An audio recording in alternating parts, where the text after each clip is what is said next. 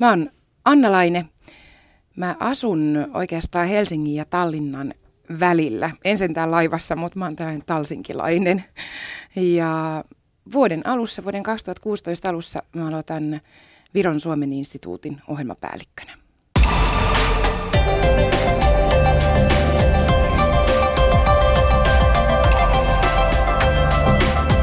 Puheen päivä. Yle Puhe. Anna Laine, Viro ja ehkä erityisesti Tallinna jakaa aika voimakkaasti tämmöisiä stereotypisia mielipiteitä. Joko siellä ollaan parantaloiden taivaassa tai sitten viinahelvetissä. Mitä sä Virossa asuneena ajattelet? Mitä tässä maassa, asuinmaassa on hyvää ja mikä huonoa? No varmaan noin edellä mainitsemasi on ihan niin kuin hyviä asioita. Ei mua ainakaan haittaa käydä parantoloissa ja toisaalta sitten taas kyllä se tuntuu ihan mukavalta käydä illalla baarissa ja tilata vaikka olut, joka maksaa 2,5 euroa. Et ei se silleen hirveästi haittaa mua. Mutta tota, onhan Virossa ja Tallinnassa paljon, paljon kaikkea muutakin. Et mua jotenkin ehkä itseäni eniten just tällä hetkellä kiinnostaa sellainen virolainen esimerkiksi design, mikä siellä on nyt lähtenyt tosi voimakkaasti etenemään. Se voisi sanoa, että ei leviämään, vaan etenemään. Että ihmiset kauhean paljon suunnittelee itse asioita, toteuttaa niitä ja tuottaa. Ne voi olla ihan pieniä, jotain jostain lastulevystä tehtyjä, vaikkapa puhelimen suojakuoria tai puusta veistettyjä silmälasikehyksiä. Ne voi olla jotain heijastimia, mitä tehdään. Mutta kuitenkin se semmoinen niin virolainen design kehittyy tällä hetkellä mun mielestä kauhean mielenkiintoisesti ja kekseliäästi. Ja sitten ympäri kaupunkia Tallinnaan koko ajan syntyy pieniä virolaista designia myyviä liikkeitä. Niissä on jotenkin ihana käydä aina hypistelemässä ja katsomassa, että jaha, mitäs tällä kertaa on keksitty. No mikä siihen on ajanut, että tämä on tämmöinen design-villitys on saanut alkunsa? Osittain mä luulen, että, että siihen on ajanut se, että Virossa on toki niin panostettu sellaiseen, että on kiinnitetty huomiota siihen, että käsityöläisyys oli pitkään niin kuin erilaisia, vaikkapa sanotaan, että on tällaisia niin kuin muhutikantet, on niin kuin Muhun saaren oman tyyppisiä kirjontamalleja ja joka puolella Viroa on omanlaistaan kirjontaa, omanlaisensa kansallispukukankaat, jos on tietynlainen oman alueen raidoitus. Ja niistä lähdettiin sitten tekemään uusia tuotteita, mutta eihän sekään niin kuin se oman semmoisen niin et, etnografian käyttö, niin eihän se loputtomiin riitä. Että sitten rupesi syntyä designereilta uusia ja uusia ideoita. Ja just se, että Virossa aika paljon on yksityisyrittäjyyttä ja jokainen kynnelle kykenevä sitten tietysti niin kuin ryhtyy tekemään sitä, minkä parhaiten osaa. Niin mä oon ymmärtänyt, että Virossa esimerkiksi, no joo, koulutus on suuressa arvossa, mutta esimerkiksi jos katsoo yrityksiä ja niiden johtoporrasta, niin siellä on tosi nuoriakin ihmisiä firman johdossa. Ei tarvi olla vanha patu päästäkseen sinne. Millainen se suhtautuminen Virossa on ylipäänsä sitten työntekoon? Virossa suhtaudutaan aika pitkälti samalla tavalla kuin Suomessa työntekoon. Että äh, hirveän ahkerasti ja että ihmiset todella ajattelevat, että työmiehen tiellä pitää vähän samalla tavalla kuin Suomessakin. Että se on sellainen joku luterilainen ajatus siitä, että ilman työtä ei ole sitten oikein mitään. Ja sitten Virossa on vielä tietysti se, että kun siellä on palkkataso pienempi kuin Suomessa ja ihmiset ei ole kovinkaan järjestäytyneitä, että ei ole semmoisia isoja liittoja, jotka huolehtisi ihmisten palkan saamisista tai työntekijäoikeuksista, niin tavallaan se leipä on vielä enemmän palasina maailmalla kuin meillä, että sitten pienistä puroista syntyy sitten se isompi joki, niin kuin jos miettii sitä, että miten se raha tulee. Mutta sä mainitsit tuossa sen, että siellä on niinku nuoria johtajia, niin se pitää ihan paikkansa kyllä, että, että silloin kun Viro itsenäistyi 90-luvun alussa, niin eihän silloin Virossa ollut oikein sellaista kunnollista, jos miettii järjestelmää, että millä tavalla yrityksissä edetään, kun ei ollut ollut kunnollista yrityskulttuuria. Ei ollut vielä muottia. Ei ollut muottia, joo. Ja silloin jo nousi ihan niin kuin parlamenttiin, yrityksiin nousi nuoria ihmisiä. Ja se ei ole siellä semmoinen juttu, että ikä olisi tavallaan rasite. Sille, että pikemminkin välillä tuntuu ehkä vähän ikävällä tavalla, että sitten taas toisessa päässä Virossa ikä on rasite, että kun vanhenee ihmiset, no sitä on nähtävissä kyllä Suomessakin, mutta että toivoisi, että ymmärretään myöskin sen sellainen, sellaisen niin kuin mestarin arvo, että on oppipojat ja mestarit ja yleensä se osaaminen kertyy sitä kautta, kun kertyy työvuodetkin. Tänä aamuna suomalainen media nosti positiivisia asioita Virosta. Esimerkiksi Helsingin Sanomat kirjoitti, että virolaisella elokuvalla menee paremmin kuin suomalaisella. Onko elokuvat virolaisille itselleen tärkeä kulttuurituote vai minkälaista kulttuuritoimintaa tavallinen virolainen kuluttaa? No mun näkemyksen mukaan tavallinen virolainen kuluttaa ihan kaikenlaista kulttuuria. Et siellä on kyllä ihan valtavasti tarjontaa ja sen lisäksi sitten on niin kuin kauheasti kiinnostusta. Et siellä kyllä kysyntä ja tarjonta todellakin kohtaa. Tuo elokuva on hyvä esimerkki. Mä esimerkiksi silloin, kun mä itse muutin – Viroon 2012, mä olin aivan hämilläni, kun mä avasin telkkarin, että miten paljon omaa tuotantoa, omaa viihdettä, omaa draamaa, o- omaa uutistoimintaa, kaikki oli omaa. Sieltä tuli vaikka minkälaista erilaista draamasarjaa telkkarista jokaiselta kanavalta. Ja edelleen sama juttu. Ja sitten tietysti niin kuin, siinä on se, että ei Virossa edes ole sellaisia tukijärjestelmiä kuin Suomessa. Että sitten esimerkiksi nyt uutuutena on tullut se, että kun ruvetaan tekemään elokuvia, niin haetaan joukkorahoitusta. Että jos saadaan joku tietty summa, niin sitten sitä elokuvaa lähdetään tekemään. Ja käsikirjoitukset on esillä ja mahdolliset rahoittajat voivat katsoa, että tämmöistä oltaisiin nyt tekemässä. Ja sitten se sitä kautta niin kuin mahdollisesti syntyy. Totta kai sielläkin saa apurahoja, mutta kyllä ne suhteessa on tosi pieniä verrattuna Suomeen. Et ne tuotannothan ei missään tapauksessa ole niin suuria kuin Suomessa, mutta niitä on paljon. Jos niitä on kerta paljon, niin tarkoittaako se sitä, että se on myös sisällöltään monipuolista? Jotenkin kun täältä Suomesta katsoo, niin Virosta tulee paljon sotaan liittyviä elokuvia tai kulttuuria ylipäänsä, mutta mitä ne sisällöt on teemoilta? Joo, se on, pitää ihan paikkansa tuo oikea havainto, että Suomeen nimenomaan tulee ne elokuvat, jotka käsittelee sotaa.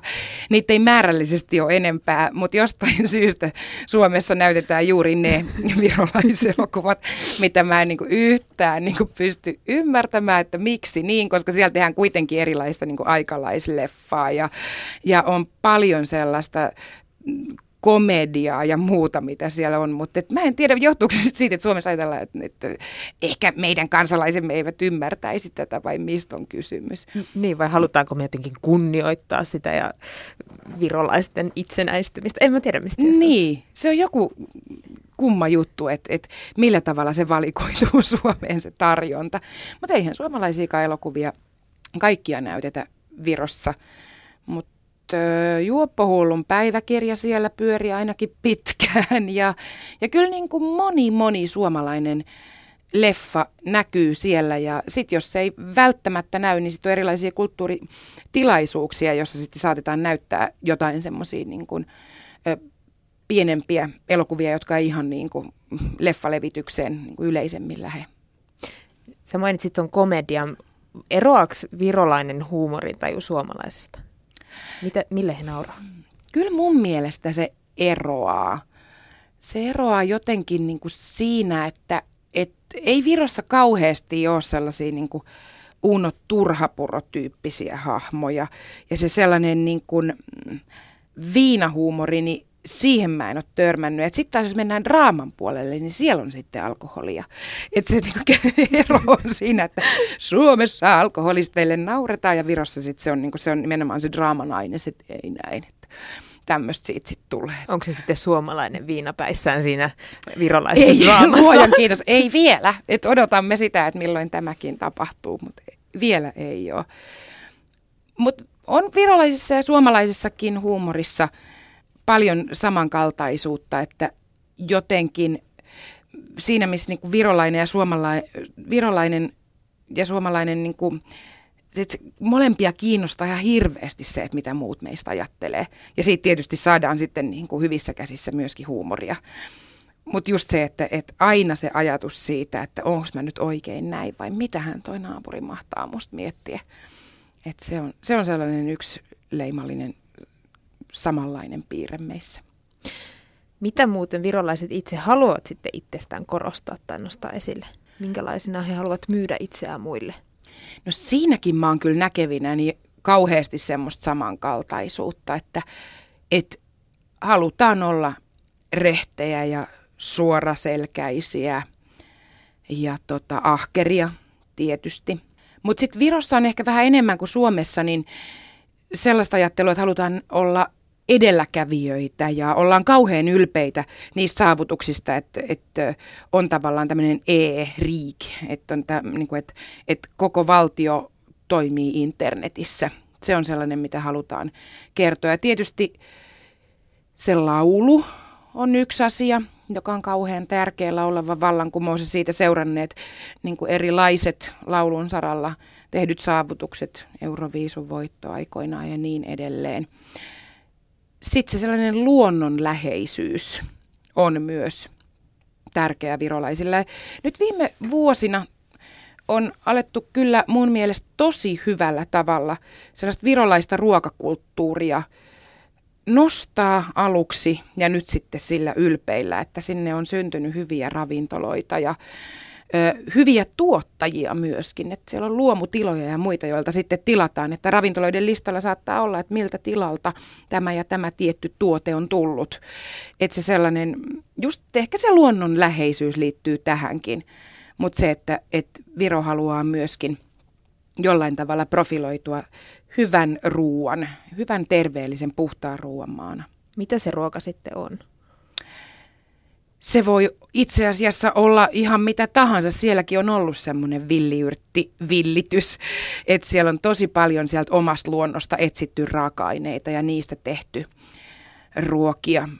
Sitten on tietysti, että et sitä van, vanhoja perinteisiä annoksia, niin niitä sitten uudennetaan ja jollain tavalla niin kuin tuodaan tähän päivään. Että ennen, jos ajattelee, että siellä oli siis silleen, niin kuin, että tässä on sinulle peruna ja sianleike, niin sitä saa nykyään oikeastaan niin kuin hakemalla hakea.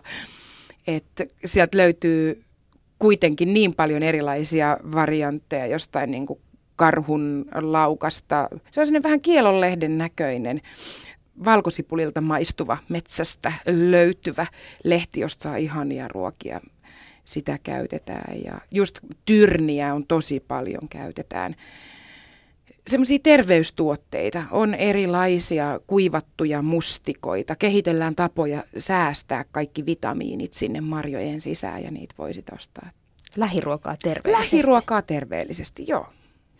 No hei, kun sä otit ton ö, internetinkin tuossa puheeksi, niin taisi olla viime vuoden lopussa, kun Viro alkoi myöntää tämmöisiä sähköisiä henkilökortteja ulkomaalaisille, ulkomaalaisille jotka halusivat kommunikoida Viron viranomaisten kanssa digitaalisesti e-oleskelulupia. Tämä kuulostaa siltä, että Viro olisi hyvin vastaanottavainen ja ennakkoluuloton kaikkia ulkomaalaisia kohtaan, mutta sitten samaan aikaan uutisoidaan myös sitä, että Virossa suhtaudutaan pakolaisiin hyvinkin varauksella. Miten esimerkiksi sut otettiin vastaan, Anna-Laine, Viroon, Tallinnaan? Mut otettiin kyllä tosi tosi hyvin vastaan. Mulla ei ole henkilökohtaisesti ollut mitään ongelmaa vastaanoton kanssa. Pikemminkin on kysytty, että miksi sä tänne tuut, että oot sä tehnyt Suomessa jonkun rikoksen, että sä oot täällä. Että karkumatkalla. Karkumatkalla, mutta ei suinkaan, ei sinne päinkään. Tämä on mun mielestä vähän sellainen tota, kahtiajakoinen tilanne, koska se, millä tavalla Virossa suhtaudutaan tällä, tällä hetkellä turvapaikanhakijoihin ja pakolaisiin, ylipäätään – toisen, toisen näköisiin ihmisiin, niin on mun mielestä todella ankeeta, todella kapeakatseista ja itse asiassa paikoitellen, kun kuuntelee Virossa käytettäviä äänenpainoja, niin ne on niin hurjia, että jos Suomessa joku edes nettipalstalla käyttäisi sellaista kieltä, niin olisi saman tien jossain syyttäjän laitoksessa se homma käsittelyssä. Et, et, se virolaisten, mä en tiedä, se ei ole mun mielestä enää se ennakkoluuloisuutta, vaan se on niin kuin xenofobiaa, muuka, muukalaisen pelkoa ja, ja mä en oikein osaa edes sanoa, että mistä kummasta se voi tulla, koska Viro kuitenkin yhtenä niin kuin ajatellaan niin kuin lähihistoriaa, niin on ollut yksi niistä valtioista, josta ihan samoin perustein on lähdetty neuvostovallan alta veneillä pakoon, pakoon niin. Suomeen niin. ja Ruotsiin ennen kaikkea. Et esimerkiksi kun mä oon jutellut ruotsalaisten tuttavieni kanssa, niin he, he eivät he pysty ymmärtämään tota millään tavalla. Että mitä ihmettä, että nämä ihmiset, jotka me otettiin silloin avosyli vastaan, niin on nyt itse silleen, niin kuin, että menkää muualle ja rajat kiinni. Että eihän se, sen, sen tyyppinen ajattelu käy järkeen ollenkaan. Siinä on joku ajatus siitä, että miten mä oon joskus sen kirjoittanutkin yhteen kolumniin, että Viroon toivottaisiin, että sinne tulisi valkoisia heteromiehiä. Että siellä on tietyllä tavalla valtavan konservatiivinen se ajattelutapa, vaikka mennäänkin teknisesti eteenpäin. Mutta sitten ihmiset on hyvin konservatiivisia siinä omassa olemisessaan. Et yksi mun Suomessa pitkään asunut virolaistuttava kuvaili sitä hienosti, että, että suomalaiset on niin pään sisällään suht vapaita varsin konservatiivisessa ympäristössä. Et meillähän, jos jotain sattuu, niin ensimmäisenä suomalainen on kysymässä, että että missä ovat viranomaiset, miten poliisi tähän suhtautuu, miten laki tämän käsittelee. Että meillä on koko ajan sellainen tietty hyvin konservatiivinen raami, jossa me sitten voidaan olla ja hengata aika vapaasti. Kun Virossa taas se ympäristö on kauhean vapaa, että ei tule kauheasti semmoista sääntelyä, että mitä voi tehdä, mitä ei voi tehdä. Totta kai on niin perustuslaki, että älä tapaa ja niin edelleen, mutta et muutoin on varsin vapaa se yhteiskunta. Mutta sitten ihmiset vastaa siihen olemalla itse konservatiivisia että ne arvot on hyvin vanhanaikaiset. Että siellä esimerkiksi tarvittaisiin mun mielestä tosi paljon naisten ja miesten välistä tasa-arvoa, köyhien ja rikkaiden välistä, seksuaalivähemmistöt, heterot ja niin edelleen. Että on, siellä on paljon sellaisia asioita, joissa on mun mielestä vielä kyllä jumppaamista. No jos se valkoinen eh, heteromies on ihan tervetullut Viroon, mutta entäs ne suomalaiset valkoiset äh, viinavierailijat, miten heihin suhtaudutaan? Hyvin suhtaudutaan. Et en mä ole kyllä koskaan kuullut, että kukaan mun virolainen tuttava olisi ollut silleen, että hyi kauhea teitä, vaan no, vaan silleen, että no, sieltä ne taas tulee kaljakärreineen ja sitten ne käy ravintolassa syömässä ja kaupamajassa ostoksilla ja sitten lähtevät taas laivalla takaisin. Että, että musta jotenkin tosi hyvin on suhtauduttu. Että tietysti siis meillä oli esimerkiksi joitain vuosia sitten mun isän kuusikymppiset meidän tota, mökillä Pärnumaalla, jonne tuli paljon meidän virolaisia tuttavia. Ja yksi heistä sanoi, että, että minua ihan jännitti, että minkälaiset juhlat neistä tulee, kun minä olen siellä Tallinnassa katsonut sitä suomalaisten menoa. Mutta minun täytyy nyt kyllä sanoa, että täällä on melkeinpä tylsää. Mielikuvat ei tässä tapauksessa vastannut. Joo, ei. Mitä Anna Laine, kun asuu niin lähellä, mutta silti rajojen toisella puolella, niin miten sun suhtautuminen Suomeen ja suomalaisuuteen muuttu sen jälkeen, kun sä hyppäsit Itämeren toiselle puolelle? Tämä on ollut vähän tämmöinen monivaiheinen juttu. Mä en tiedä, siis mä luulen, että tämä on aika yleinen tämmöinen psykologinen juttu, että ensin kun lähtee on ihan silleen niin kuin, että adios, mä en tule enää koskaan takas. Ja tota, näkee kauheasti sellaista negatiivisuutta siinä omassa kotimaassaan. Että ei, ei ole niin pientä asiaa, että kaupassa, voi että täällä kaupassa on ihana palvelu, että toisin kuin Suomessa, että siellä jo äyskittäisiä. Kyllähän se tietyllä tapaa niin kuin pitääkin paikkansa, mutta nyt myöhemmin mä oon niin avautunut huomaamaan, että, että tota, ei ne Virossakaan ne bussikuskit ketään tervehdi. Että, että jos ei Suomessa, niin ei kyllä Virossakaan. Sitten täytyy lähteä jonnekin ihan todella keskeiseen, miltei Etelä-Eurooppaa, että saa bussikuskilta tervehdyksen.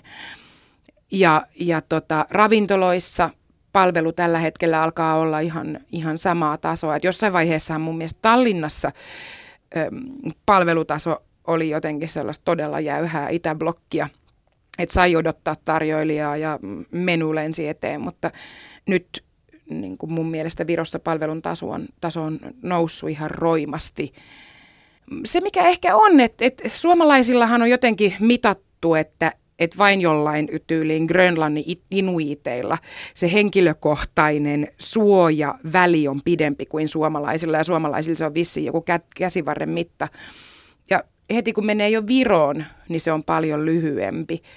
Että ihmiset tulee rohkeammin lähelle ja seisoo lähempänä. Et mä muistan just alkuun, kun mä asuin Tallinnassa ja kävin jossain kaupassa ruokaostoksilla, niin mä olin ihan se, että onko ihan pakko tulla tässä kassajonossa noin lähelle. Mä tunnen sun hengityksen niskassa. Juuri niin. Et please, eh, vähän hajurakoa, kiitti. Mutta tota, mut tota, nyt mä oon jo ihan tottunut siihen, että ihmiset tulee kauhean liki. Ja tuntuu, että niinku sit esimerkiksi Viron venäläisillä se on vielä, vielä lyhyempi jotenkin se turvaväli, että sitten saatetaan olla ihan, ihan jossain kioskin, kioskijonossa niin sille aivan rintarinnan. No onko se sellainen asia, jonka sä haluaisit tuoda Suomeen vai mitä me suomalaiset voitaisiin oppia virolaisilta? En mä tiedä. Mun puolesta suomalaiset voi ihan rauhassa pitää turvavälinsä. Mä en usko, että siitä on niinku kellekään mitään haittaa. Se, mitä niinku mä oon joskus miettinyt, että, että sellaista tiettyä ketteryyttä, ajattelun joustavuutta, nopeutta. Et vaikka virolaiset on, on arvoiltaan konservatiivisia, niin sitten taas kuitenkin just sellaisessa, niin kuin että, että kun halutaan saada jokin asia tapahtumaan, niin se todella, se voidaan lähteä tänään liikkeelle ja viikon kuluttua on valmista. Et siellä tapahtuma, tapahtumien aikaväli on todella, todella paljon lyhyempi kuin Suomessa. Et ihmiset toimii, al, alkaa toimimaan ja toimii nopeasti.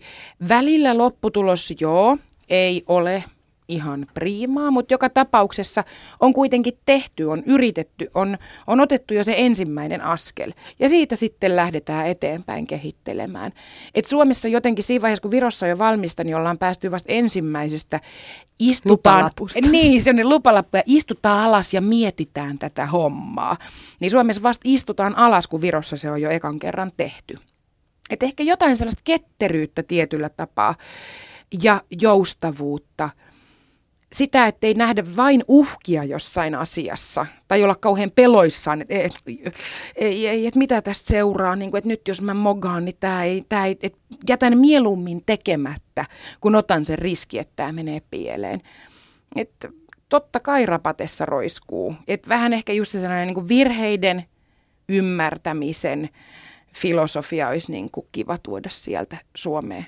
Vaikka kyllä Virossakin sitten, jos joku oikein kunnolla mogaa, niin sitä räiskitään. Että, et ei niin, että voi sanoa, että Virossa kuka vaan voi mogata ihan mitä vaan ja mitään ei tule. Kyllä siellä totta kai niin käy sitäkin, mutta tavallisten ihmisten tavallisessa tekemisessä niin on vähemmän sitä semmoista kontrollia. No mitä sitten Suomesta voisi tuoda sinne Viroon? Mikä olisi meidän vientituote? Mun mielestä mä just kuuntelin viikonloppuna laivalla, kun – sellainen ilmeisesti niin kuin rakennusalalla työskentelevä virolainen mies selitti toiselle, että otat nyt yhteyttä siihen ammattiliittoon, että ne kertoo sulle, miten tämä tehdään, että Suomessa tämä kaikki on jo järjestelmällistä, että, että Suomessa jo tiedetään, miten tämä tehdään, että kun sä soitat sinne, niin sieltä he sitten kertoo, että, että ei ole sellaista ongelmaa, mitä he ei pystyisi ratkaisemaan.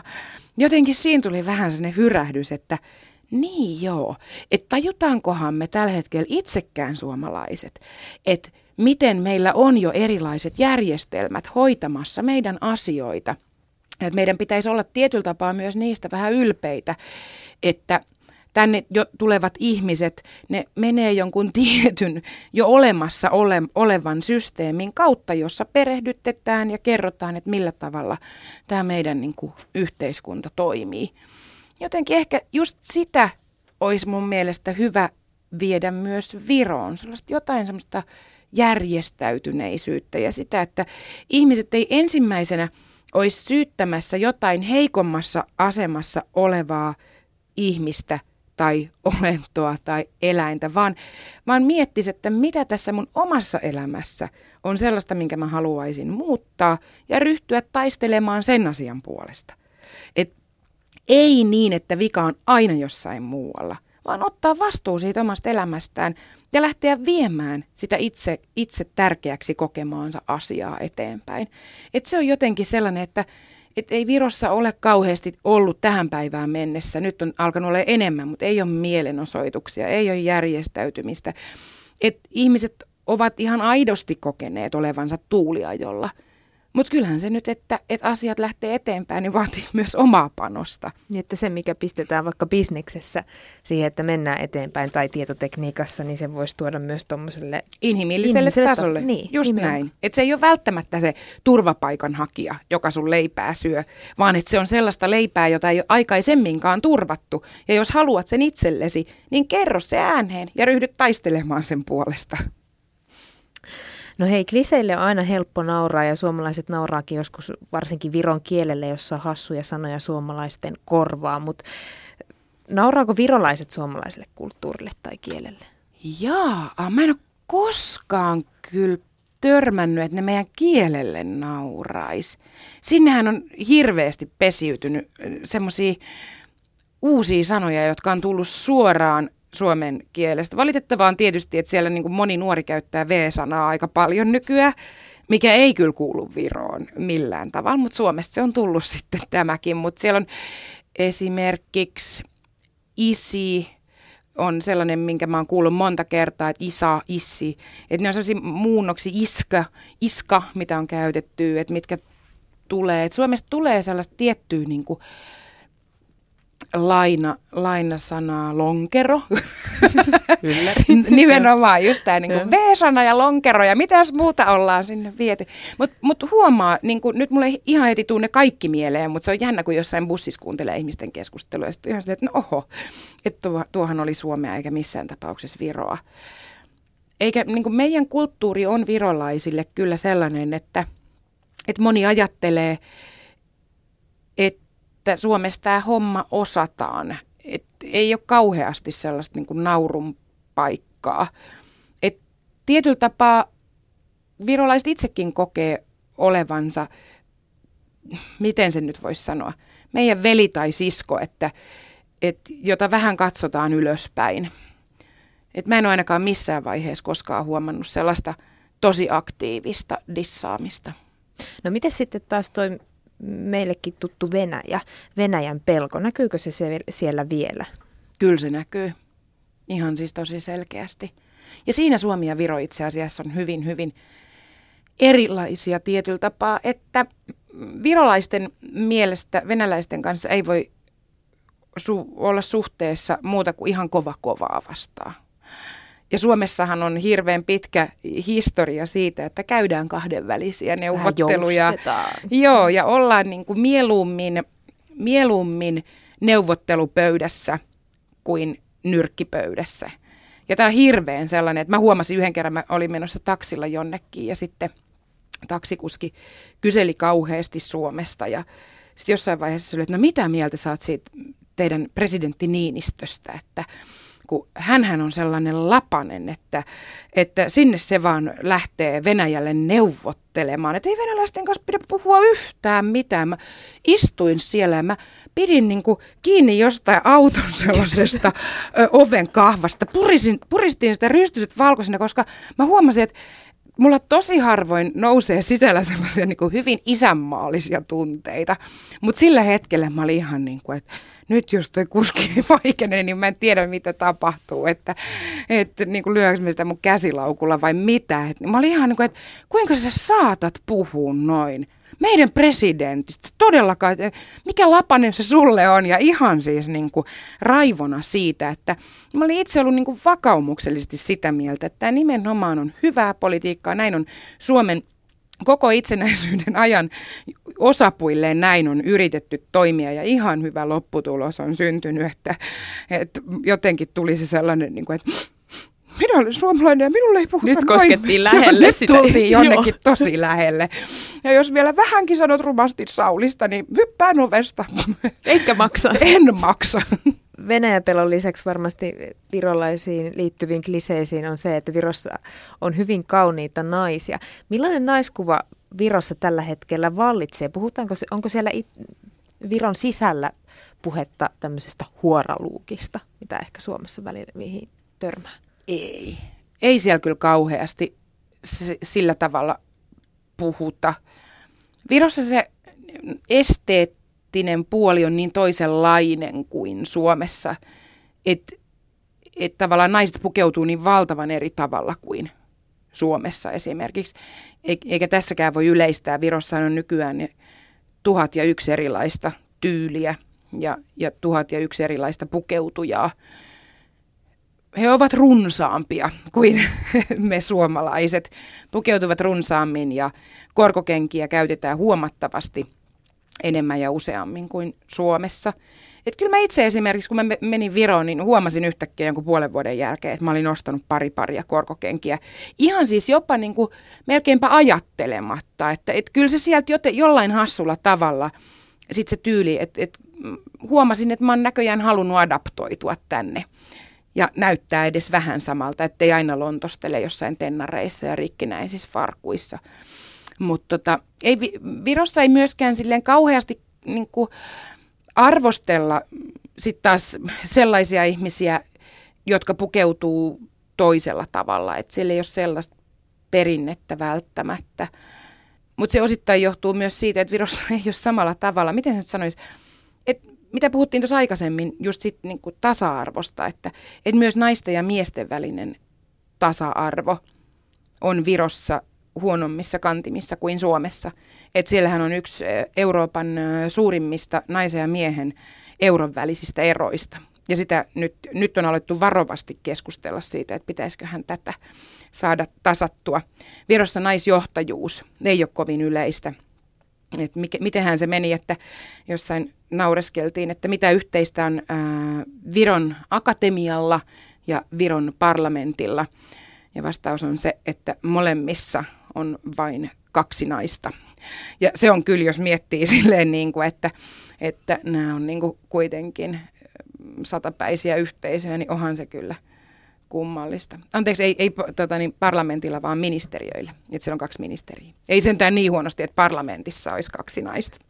No, mutta Mut niin, joka tapauksessa. Mutta kyllä se kertoo siitä. Kuitenkin. Kyllä se kertoo siitä.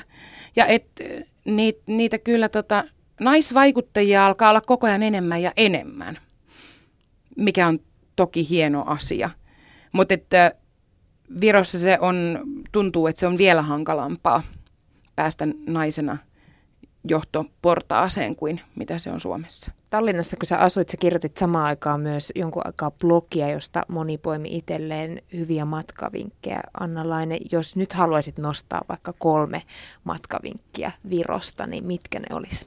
No mun mielestä ehdottomasti – kannattaa käydä katsomassa sellainen nettisivu kuin eestimaitset, ma, niin kuin eestimaitsed.ee, koska sieltä löytyy myös suomenkielisenä. Sinne listataan 50 Viron parasta ravintolaa. Ja mä kyllä seuraisin niitä ravintolasuosituksia, koska sieltä löytyy aivan huikeita ravintoloita. Mun mielestä nyt on jälleen Muhunsaarella sijaitseva Alexander ensimmäisenä, mutta viime vuonna esimerkiksi yhtäkkiä ykköseksi kiri tämmöinen Noa-niminen ravintola, joka on pikkusen Tallinnan ulkopuolella, lähempänä Viimsiä. Et sinne menee taksilla sinne 10-15 minuuttia, mutta se on ehdottomasti kokemisen arvoinen, koska se on sellainen mahtava paviljonki äh, ravintola, jossa valtavat lasiset seinät aukeaa suoraan merelle.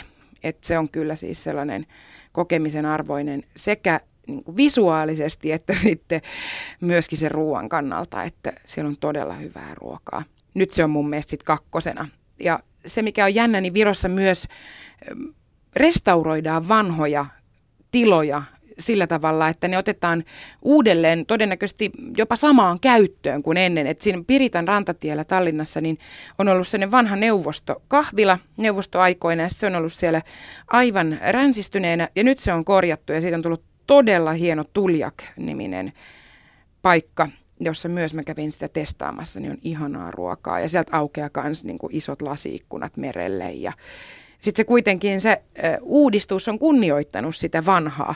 Et se on tietyllä tapaa semmoista niin 60-luvun neuvostomodernismia, mutta se on tehty niin taitavasti, että se on kyllä, sitä voi sanoa, että se on melkeinpä trendikäs. Ja sitten siellä on esimerkiksi uusittu just ne vanhat semmoiset ne on jotkut sellaiset, että ne ole niin kuin len, ne on lentovenehangaarit, joihin tuli se upea mm, merimuseo, joitain vuosia sitten avattiin. Se on, sitä mä suosittelen ehdottomasti. Siellä on mahdollisuus tutustua kaikkeen mereen liittyvään ja se on sellainen interaktiivinen museo, että kaikkea saa tehdä itse. Saa lentää lentosimulaattorilla ja mennä sukellusveneen sisälle ja se on tosi magea. Mutta sitten toisaalta on myöskin se vanha kunnon teletorni, että sieltä näkee kyllä sitten koko Tallinnan ja pit, melkein, melkein Suomeenkin näkee sieltä.